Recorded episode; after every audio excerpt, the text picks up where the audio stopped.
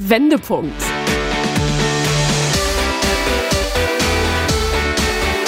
Ein Coachcast mit Anke Nennstiel und Insalle.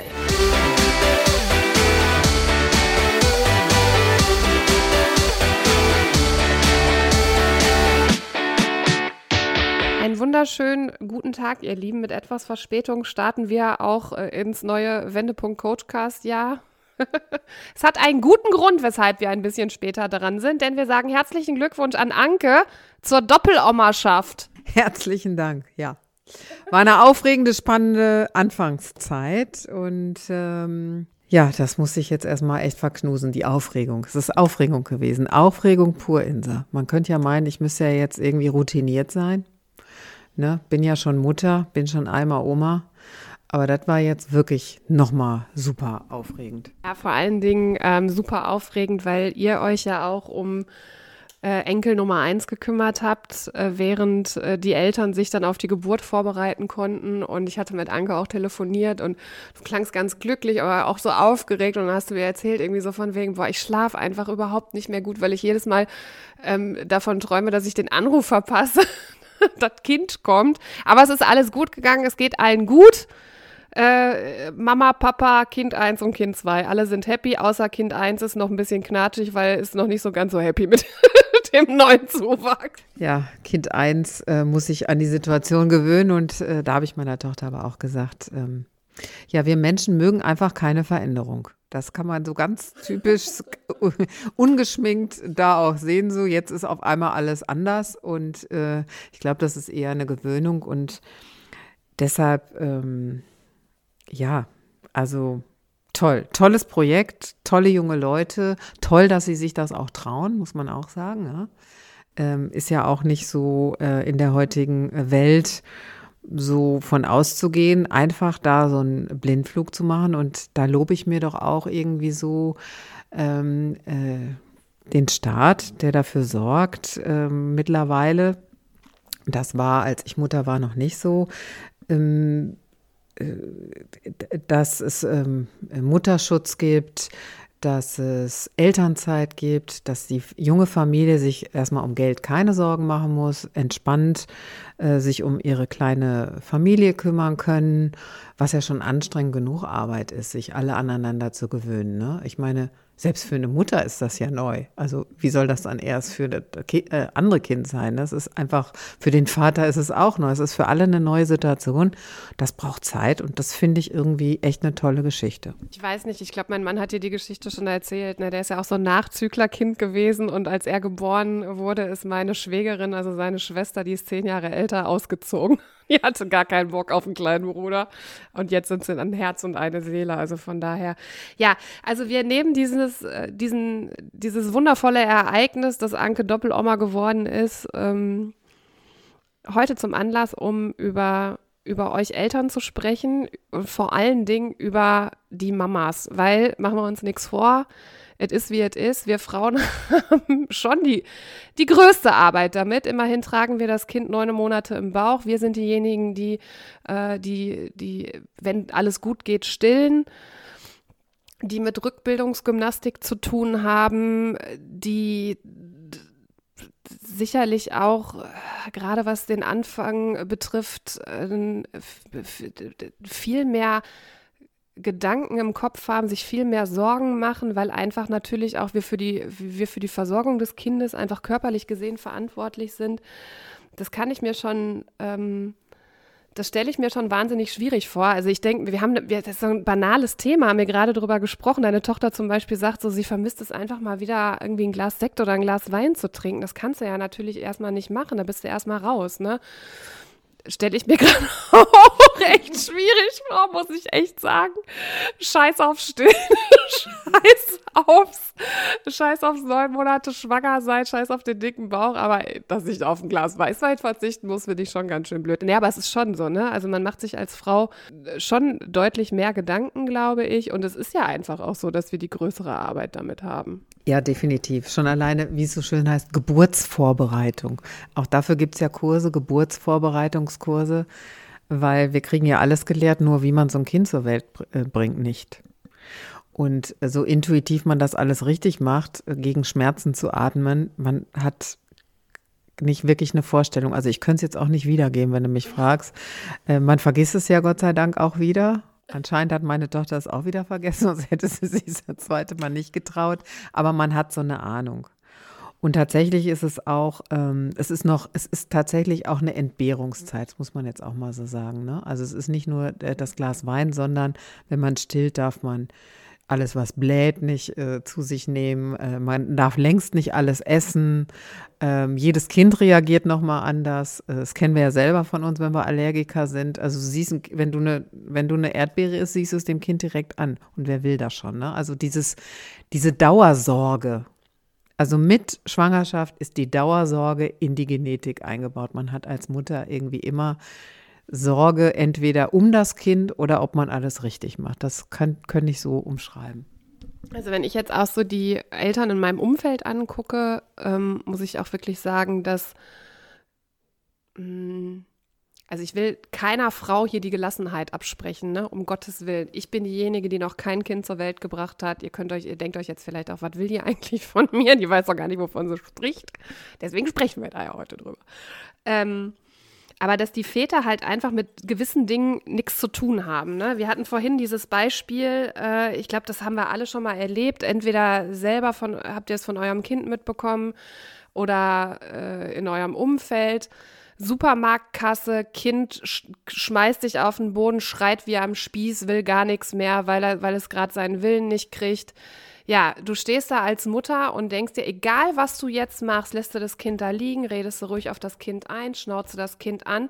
Du kannst es nur falsch machen, weil um dich rum stehen 10, 12, 13, 20 Leute, die dich alle gefühlt ja verurteilen. Anderes Beispiel ist auch schreiende Kinder, wenn du im Flieger sitzt. Weißt du, weiß ich ja selber von mir auch. Ne? Dann denkst du dir dann auch so, oh Gott, muss das sein? Aber dann habe ich in dem Moment ja keinen Hass auf das Kind oder auf die Eltern, sondern denke mir einfach nur so, aber trotzdem, weißt du, so vielleicht müssen wir da auch selber nochmal irgendwie ein bisschen mehr Verständnis für haben, weil ich glaube, jede Mutter macht sich einfach wirklich die Sorgen, oh Gott, was denken jetzt gerade die anderen von mir? Mache ich jetzt gerade alles richtig? Und auch hier gibt es keine Gebrauchsanweisung. Hier hat keiner ein Buch drüber geschrieben, äh, die, wie erziehe ich mein Kind Fibel? Und hier steht drin, das mache ich, wenn mein Kind sich schreiend im Supermarkt auf den Boden wirft und nicht aufhören will zu brüllen. Das kriege ich ja vielleicht noch hin durch die Gebrauchsanweisung, aber mich, wie fühle ich mich eigentlich dabei? Das kriegt man natürlich nicht äh, hin und man ist irgendwie im Dauerstress, weil man natürlich immer nach allen Richtungen ausgerichtet äh, äh, werden muss. Man hat ja erstmal mit sich selber zu tun. Und äh, in der Rückschau kann ich sagen, also mein Kind hatte ja immer ein Fable, die ist total gerne in den Kindergarten gegangen. Die fand Kindergarten super. Die habe ich morgens fröhlich dahin immer abgeliefert, nur blöderweise wollte sie nicht mitgehen. Also mein Kind hat geschrien, wenn sie mich gesehen hat. Wo ich ehrlich gesagt habe, auch immer Stress mit gehabt habe, weil ich gedacht habe, was sollen die denken? Bei uns zu Hause finden schlimmste Sachen statt. Nein, der hat das einfach total gut gefallen. Und das hat sie übrigens auch immer gemacht, wenn es ihr irgendwo gut gefallen hat. Ob es bei einer Freundin, bei Oma und Opa war, immer erstmal, die wollte aus der Situation nicht raus und da musste ich lernen, ja. Da hat mir die Erzieherin aber tatsächlich geholfen, das durchzuhalten. Und das ist, glaube äh, glaub ich, auch so drei Wochen mussten wir das durchziehen. Ähm, ich kann mich nicht mehr erinnern, wie es mir in drei Wochen gegangen ist. Auf jeden Fall fand ich immer alles mega anstrengend, das durchzuhalten und nicht auszuflippen. Weil auch dann immer dagegen zu atmen, die Ruhe zu bewahren. Ich glaube, das ist das, was Mütter echt äh, lernen und gut äh, können, ist einfach die Ruhe zu bewahren und erstmal nicht äh, äh, ähm, auszuflippen. Also das finde ich sehr, sehr klasse. Ja, aber selbst wenn es ist, wenn es soweit kommt und du verlierst dann in dem Moment die Fassung, dann ist das, glaube ich, auch in Ordnung. Wenn man sein Kind anschreit, das bringt es dann auch nicht. Ja, natürlich nicht, aber es muss doch jeder Verständnis dafür haben, ja. dass die Nerven dann auch mal irgendwann einfach äh, mit äh, am, am Ende sind. Ne? Und auch das ist dann irgendwo in Ordnung. Ich habe auch im Vorgespräch schon zu Anke gesagt, es gibt ja auch so viele Influencer, egal wo bei Instagram und so, die machen dann einen auf Happy Life mit, weiß ich nicht, zwei kleinen Kindern, fliegen mit denen irgendwie acht Stunden auf den Malediven und erzählen dann bei Instagram, nee, die hat das alles ganz toll mitgemacht, die hat keinen einzigen Mucks von sich gegeben, dann wird da das äh, Spielzeug ausgekramt, dann sieht man hier die kleine Marlene im Kids Club und ach nee, die freut sich und Mensch, nee, und dann das hat sich ihren Obstsalat auch wieder so toll aufgegessen. Das ist, glaube ich, einfach fake. Das ist so fake und deswegen feiere ich ähm, Accounts. Mother Instinct heißt die zum Beispiel. Die finde ich super. Die zeigt halt einfach mal, wie es ist, wirklich Mama zu sein. Da siehst du dann abends ähm, es, äh, Fotos vom, vom Esstisch. Da hängt dann der Zwieback im Wasserbecher. Die Tomate ist einmal über den äh, Esstisch geflogen. Das Kind sitzt, äh, krabbelt über den Esstisch äh, mit einer völlig beschmierten, gestreiften Leggings. Und die hatte ähm, gestern was sehr, sehr Spannendes erzählt, finde ich. Und zwar war sie mit ihrer Tochter beim Kinderarzt. Die musste zur U7-Untersuchung. Und die Tochter hat einfach nicht mitgemacht. Die hat gebrüllt, die hat geschrien, die hat sich gewehrt. Und dann hat sie irgendwann sich entschieden, ich breche die Untersuchung jetzt ab, wir kommen irgendwann anderes, anders wieder. Weil dem Kind wird ja wahrscheinlich vorher schon irgendwie ein Furz quer gesessen haben. Das hatte einfach keinen Bock. So, und sie hat dann hinterher erzählt, ich sitze hier und habe so ein schlechtes Gewissen, dass ich der Ärztin ihre Zeit geraubt habe. Warum habe ich mein Kind nicht unter Kontrolle? Warum kann ich nicht dafür sorgen, dass mein Kind diese Untersuchung durchmacht? Und dann finde ich das ja so cool, dass es dann auch eine Community gibt, die dann so einer Mutter dann auch zuspricht und sagt, so hör mal, du hast überhaupt nichts falsch gemacht, du hast nicht gegen dein Kind gearbeitet, egal was du gemacht hättest, es wäre nicht besser geworden, du hättest dein Kind zu irgendwas gezwungen. Und dann ist was passiert, mega stark. Dann hat sich die Kinderärztin gemeldet und gesagt, sie haben überhaupt nichts falsch gemacht. Ich sitze hier so oft bei Kindern, die einfach nicht mitarbeiten wollen, die einfach einen schlechten Tag hatten, die möchten da nicht angefasst werden, die möchten nicht untersucht werden, die, die wollen das nicht, die wehren sich, die brüllen.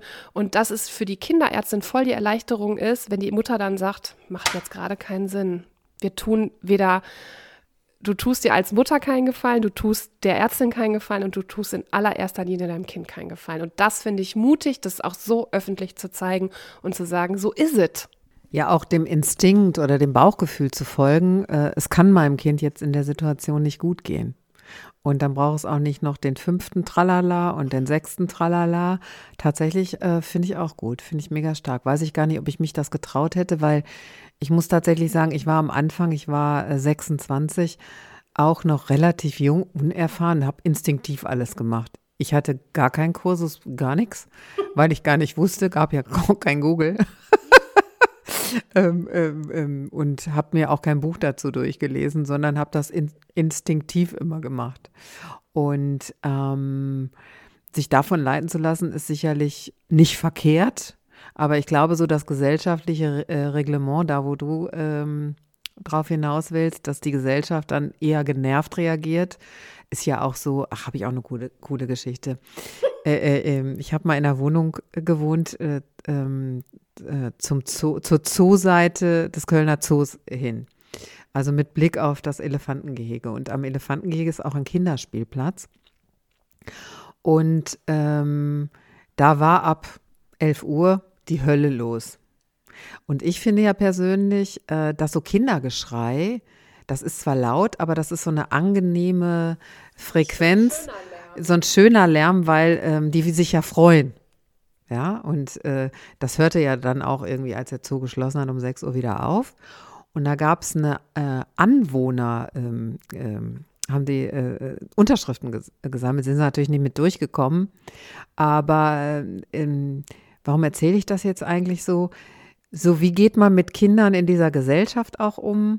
Und ähm, was kann ich eigentlich dafür tun und wie kann ich das wahrnehmen? Natürlich kann ich Kinder immer nervig und störend empfinden und dann breitet sich das auch auf die Mütter so, äh, äh, mischt sich das unter, dieses blöde Gefühl. Oder sind die herzlich willkommen? Und tatsächlich hat das auch viel mit der Gesellschaft zu tun oder ich glaube auch, wo man lebt. Also wir wohnen da übrigens nicht mehr. Aber nicht wegen des Kinderspielplatzes, nehme ich an, oder?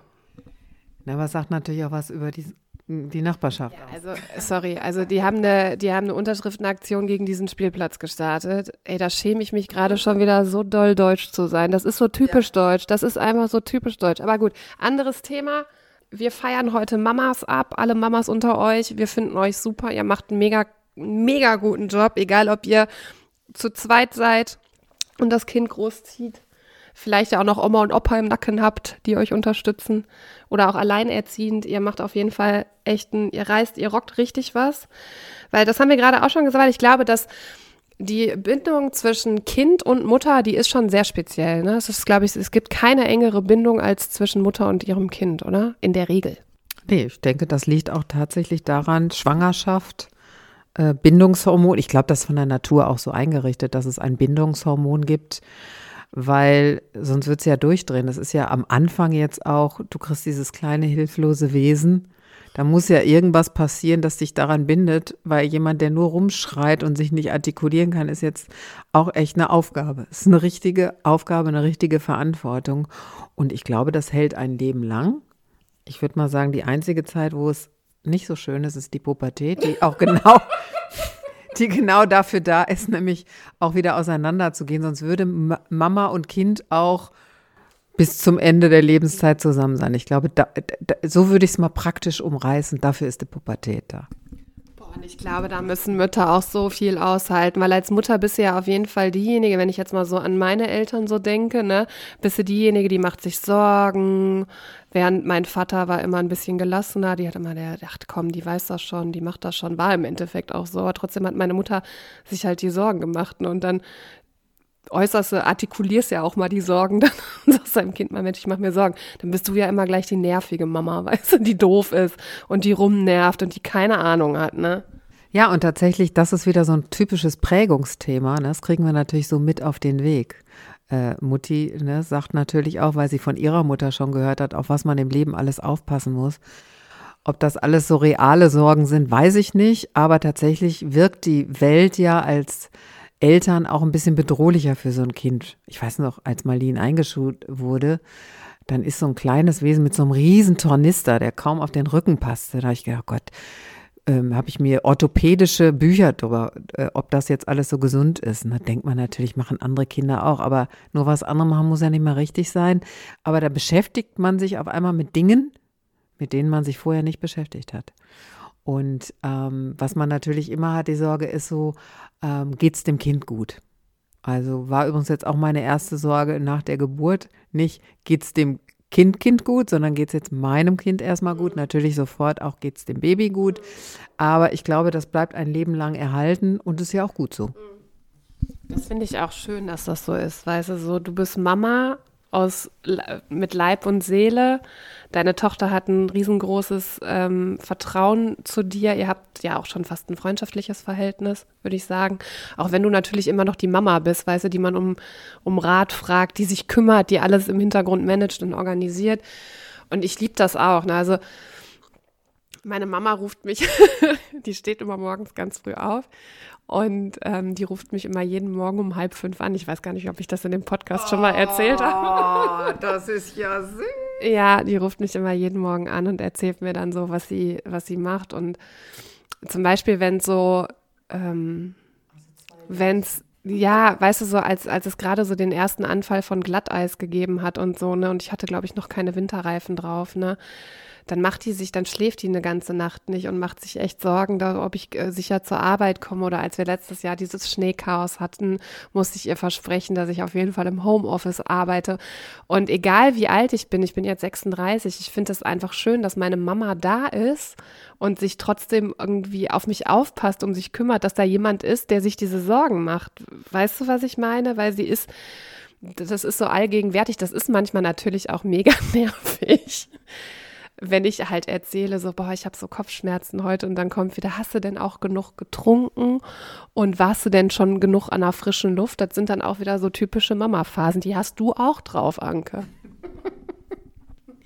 Ich glaube schon, ja. Ich glaube, ich werde hier erwischt. Tatsächlich schon so, obwohl ich diese, ich nenne das immer Mutti-Attitüde, äh, äh, eigentlich, wenn ich es bei anderen beobachte, immer äh, ein bisschen nervig finde, weiß ich, ich habe die, äh, hab die auch. Und ähm, ich glaube, es liegt auch so ein bisschen daran, es ist egal, was im Leben passiert. Mutti ist immer da. Ja, das muss man auch mal so sagen. Äh, ähm, ich kenne keine Mutter, die ihr Kind vorsätzlich verlassen hat. Also wenn alles psychisch gesund ist. Äh, davon gehe ich jetzt mal aus. Ne? So, und das, ich glaube, in dem Bewusstsein wachsen wir auch gesund auf, dass egal was passiert, Mutti ist irgendwie immer da. Ich kann machen, was ich will.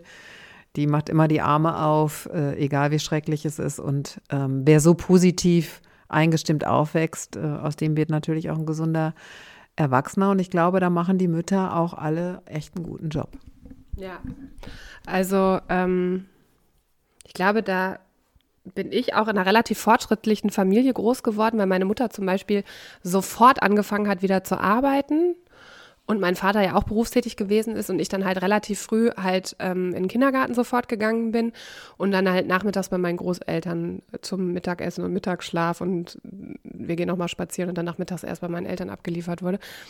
Also wurde da halt irgendwie Kindererziehung und Berufsleben unter einen Hut gebracht. Und zum Beispiel meine Eltern haben mir das so vorgelebt, dass das normal ist, ne? Dass das, äh, da bin ich auch total froh drüber, dass ich zum Beispiel, und ich möchte auf jeden Fall mit meinem Mann Kinder haben, sagen kann, ohne ein schlechtes Gewissen zu haben, ja, ich möchte wieder arbeiten und ich möchte mir das nicht nehmen und ich möchte das irgendwie gerne auf, ähm, ich möchte das gerne auf die, auf die Reihe kriegen.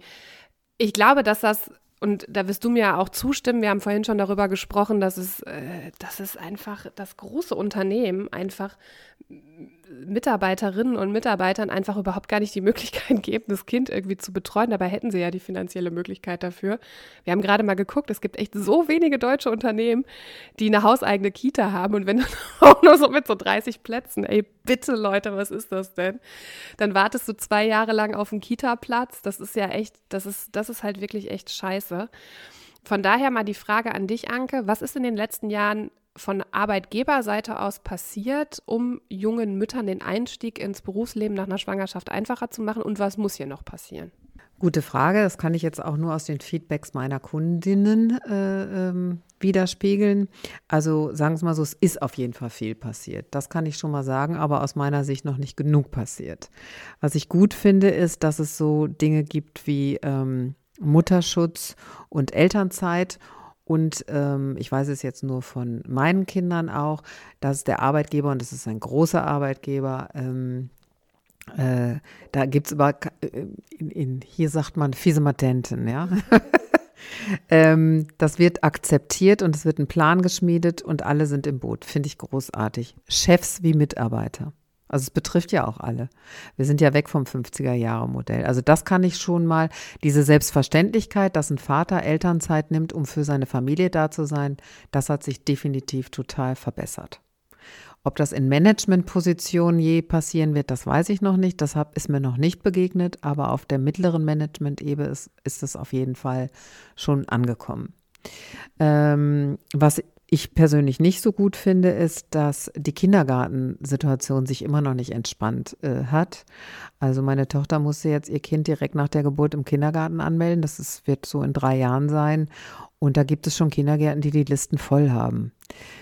Da, also das heißt ja, wenn man Kindergartenplatz hat, ist man überhaupt, äh, ähm, hat man überhaupt die Möglichkeiten, arbeiten zu gehen. Da ist tatsächlich wenig passiert oder könnte für meinen Geschmack noch viel, viel mehr passieren. Und ähm, durch Homeoffice, das sind jetzt die neuen Studien, die gerade herausgekommen sind, äh, wird es den Müttern auch erleichtert. Ne? Man kann nur zwischendurch eine Waschmaschine anstellen oder vielleicht doch mal die Spülmaschine ausräumen in den Pausen, dass so dieses lästige, wenn man nach der Arbeit nach Hause kommt und sich um die Kinder kümmern möchte, auch noch irgendwie mit den Haushalt macht, auch wenn man das zu zweit macht, fällt schon weg und sehe ich einfach auch als ich finde das ja sogar gut. Ich, ich promote das ja, dass man sowieso nicht acht Stunden festgetackert am Bildschirm ist und da muss man was anderes machen. Und ob man in der Firma einmal um Block läuft oder zu Hause in die Waschküche geht, finde ich eigentlich egal. Was du gerade angesprochen hast mit dem, mit dem Kindergartenplatz, wie schwierig das ist. Äh, das ist ja ein Thema, was wir schon seit, boah, ich weiß gar nicht, seit, seit ich denken kann. Also seit ich beim Radio arbeite, begleit, begleitet mich dieses Thema, dass es einfach nicht genug Kindergartenplätze gibt. Und ich glaube, dass es auch nochmal extrem schwierig wird für Eltern, die konfessionslos sind, also die nicht in der Kirche sind. Also zum Beispiel, es gibt ja, also ich glaube, der größte Träger von Kindergärten ist das nicht die Kathol sind das nicht die Kirchen, die katholischen und evangelischen Kirchen. Also wenn du dann quasi weder evangelisch noch katholisch bist, dann bleibt dir ja nur die Möglichkeit, irgendwie in einem AWO-Kindergarten oder in einem städtischen Kindergarten deine Kinder anzumelden. Und dann ist die Möglichkeit ja noch geringer. Deshalb gibt es in Köln sozusagen an jeder Ex-Kneipe, das kannst du schön beobachten, eine Privatinitiative, eine private äh, Kita gegründet, eine e.V. Ähm, tatsächlich äh, finde ich es auch sehr schade, auch so öffentliche Anstalten wie die Universitäten können ja auch mal einen Unikindergarten. Den gibt es natürlich, aber wie du schon vorhin gesagt hast, mit echt wenigen Plätzen. Da kann mehr getan werden und Natürlich braucht man auch das Personal dazu, ja. Also man braucht nicht nur die Räumlichkeiten, sondern das Personal. Und da finde ich, könnten wir in unserem Land ein bisschen mehr für tun. Diese Kinderfreundlichkeit äh, ein bisschen mehr zu unterstützen, das macht es den Familien und letztendlich den Müttern auch einfacher. Und tatsächlich tut es einer Gesellschaft auch gut. Ich äh, würde gerne nochmal das Thema auch Arbeitgeber aufgreifen. Ähm, wie, wie, wie sage ich das jetzt? Also bei meinem Vorstellungsgespräch kam das Thema Schwangerschaft auch zur Sprache. Ich weiß, ich muss auf sowas nicht antworten und ich weiß, ich, äh, man darf diese Frage eigentlich nicht stellen. Ich war aber froh, dass sie gestellt wurde, weil ich hätte es sonst von mir aus auch angesprochen. Weil ich denke mir, ich möchte, mein Arbeitgeber soll schon meine Familienplanung kennen, weil ich will auch nicht mit einem schlechten Gewissen schwanger werden. So. Ich habe dann ganz klar gesagt, wir planen auf jeden Fall zusammen ein Kind zu bekommen. Und dann ging halt die Frage direkt so, ja gut, ähm, wie, wie stellen Sie sich denn das dann vor? Und ich so, naja, ich möchte schon gerne so früh es geht wieder dann in den Job einsteigen, weil ich bin jetzt keine Mutti, die von morgens bis abends äh, mit ihrem Kind auf dem Spielplatz sitzt. Ja, aber es kann ja sein, dass sie eine komplizierte Schwangerschaft haben und dann schon früher ausfallen. Ja, aber es kann auch sein, dass ich gleich vom Bus angefahren werde oder dass ich irgendeine andere schlimme Krankheit habe und dann auch ausfalle. Und dann habe ich halt relativ klar gesagt, ich sage, ich verstehe das, ich verstehe die Bedenken. Aber wenn das jetzt ein Grund für sie ist, ähm, mich mit Bauchschmerzen einzustellen oder gar nicht einzustellen, dann kann ich ihnen direkt sagen, dass ich hier nicht arbeiten möchte. Und dann wurde sofort zurückgerudert, nein, nein, nein, wir wollten doch nur fragen, was ihre Planungen sind, um Gottes Willen und so. Und mittlerweile habe ich aber das Gefühl, dass das, dass das vollkommen einkalkuliert ist. Es ist klar, dass die Insa schwanger wird. Es ist klar, dass wir dann irgendwann Ersatz brauchen. Und das gibt mir ja auch wieder ein besseres Gefühl. Ich will sagen, ähm, es gibt halt immer noch so diese, diese, diese festgefahrenen Strukturen. Weißt du, so, es ist nichts flexibel es muss so und so laufen, du musst, du darfst dann keine Frühschicht mehr machen, du darfst dann nur noch so und so arbeiten. Und das finde ich total, lass das, überlass das doch, überlass das doch der Mutter. Sag doch, lass doch die Mutter entscheiden, äh, was sie sich zutraut zu arbeiten, wie sie sich fühlt. Das ist doch sonst, ansonsten behinderst du dich doch nur irgend, selbst durch irgendwelche Regelungen, die irgendwie aufgestellt werden. Und so, wenn du, wenn du doch einer Frau ein gutes Gefühl gibst, Weißt du, so, dann haben doch alle was davon. Die Frau ist glücklich, der Chef ist glücklich, das äh, spiegelt sich dann auch auf Kunden wieder. Ähm, das bricht sich gerade ein bisschen auf und tatsächlich ist es auch oft von Leuten, die keine Kinder haben. Ich muss jetzt leider auch mal sagen, von Männern so gefragt, weil ich kann sagen, als, ähm, also ich war ja nicht nur Arbeitnehmerin, sondern ich hatte auch einen guten äh, Stab um mich und am produktivsten waren immer die Mütter.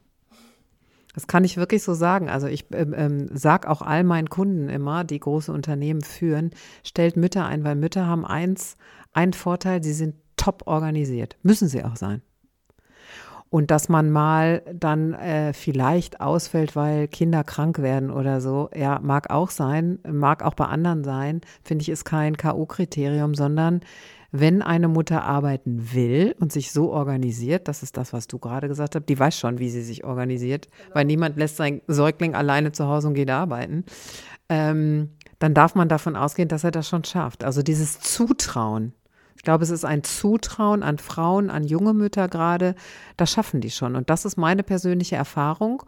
Und äh, ähm, ich habe gute Erfahrungen auch mit, äh, damit gemacht. Ich habe das weitergegeben, diese Erfahrung, an ähm, junge Chefs äh, die das auch alle bestätigen können. Also da scheint was Wahres dran zu sein, ohne dass ich je eine Studie dazu gelesen habe. Muss ich an der Stelle auch mal sagen. Also wir wollen hier wirklich keinem Vater irgendwas absprechen oder so. Also die Leistung, die Väter machen und leisten, ist natürlich herausragend und toll und um Gottes Willen. Aber das, was wir ansprechen, sind Themen, die wirklich nur Frauen haben. Also ich glaube, kein Mann Mitte 30 wird auch beim Vorstellungsgespräch gefragt, wollen Sie eigentlich Kinder haben? Weißt du, was ich meine? Also das sind halt einfach Sachen und Themen und Sorgen, die wir, die wir Frauen dann halt einfach mitnehmen. Und das, was du sagst, ist das Thema Zutrauen, ne, ist auch ein ganz wichtiges Thema. Ähm, sich mehr zutrauen, mehr einfordern. Also ich finde, Mamas rocken schon eine ganze Menge. Und wenn ich meine Freundin, liebe Grüße, Vanessa, ich weiß, sie hört diesen Podcast auch sehr, sehr gerne, äh, anschaue, die ist alleinerziehend, ähm, leider hat der Partner keinen, gar keinen Kontakt zum Kind und leider ist es auch so, dass sie ähm, ständig den, dem Unterhalt hinterherrennen muss. Das sind natürlich Situationen, die dann nochmal erschwerend hinzukommen, aber die hat einen Sohn, sieben Jahre alt, Leandro, der ist so wundervoll, die hat ihn zu so einem wundervollen Menschen erzogen, bringt den morgens zur Schule, holt den nachmittags ab, der geht in, in die offene Ganztagsbetreuung, sie arbeitet zwischenzeitlich noch in der Zahnarztpraxis. Ich finde das so geil und ich habe so einen Respekt vor ihr, vor ihrer Leistung. Und klar liegen da auch mal die Nerven brach und die muss auch mal quatschen und die muss auch mal ihre Sorgen loswerden und die kann nicht immer nur für andere oder für, für, fürs Kind da sein. Und da ist man dann genervt, wenn man zum fünften Mal zum Jugendamt rennt, weil man dem äh, Vater des Kindes irgendwelche Briefe schicken muss, damit er halt den Unterhalt zahlt. Und da ist die halt nun mal einfach wahnsinnig drauf angewiesen. Und das ist halt einfach das, was wir euch sagen wollen. Mamas, ihr rockt, ihr seid geil. Dem ist tatsächlich nichts hinzuzufügen, ähm, weil sie einfach eine Riesenverantwortung übernehmen. Ne? Also das ist schon ähm, das ist ja nicht mit der Geburt getan und auch nicht nach dem Kindergarten und nach der Schule. Es ist tatsächlich ein Leben lang. Äh, ist, ist eine lebenlange Herzensbindung, äh, die enger nicht sein kann. Und ähm, ich finde, da hat die Natur auch was echt schön gemacht. Also das ähm, beobachte ich gerne immer, also nicht, wenn du mal so im Park spazieren gehst, siehst du immer, wie junge Mütter mit den Kinderwagen, wie verliebt sie in den Kinderwagen gucken. Also dieses, dieses Verliebtheitssyndrom, da könnte ich mich also ich ganz, ganz herzerweichend. Also das finde ich wirklich schön. Im Gegensatz zu typischen Mütterphrasen. Zieh dich warm an. Vorsicht, hier ist eine Pfütze. das habe ich neulich beobachtet. Nicht in die Pfütze laufen. Was machen Kinder wohl bei der? Dieses Bewahren vor Schaden, ne? Dieses Pass auf, ne? Weißt du, dieses, wenn das Kind so das erste Mal das Klettergerüst raufklettert, ja, mein Gott, ey.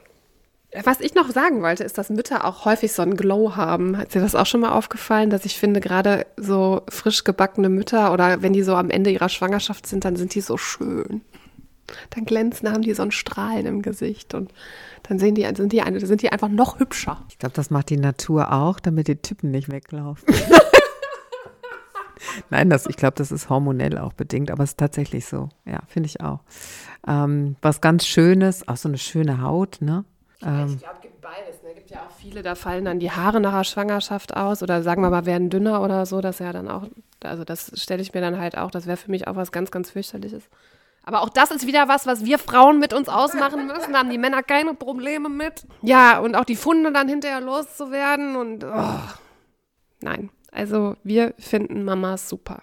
Und weil wir Mamas so super finden und heute gar kein Muttertag ist, aber wir gesagt haben, äh, wir finden am Anfang des Jahres, Ende hat gesagt, müssen wir mal was Positives äh, hier auf den Weg bringen. Also herzlichen Dank an alle Mütter und unterstützenden Väter natürlich, die wir überhaupt nicht unter den Tisch kehren wollen. Ähm, danke für viel Verantwortung, Leistung, Herzensbindung.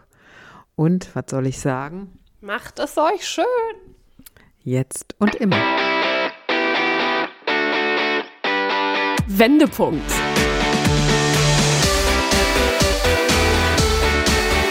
Ein Coachcast mit Anke Nennstiel und Insalle.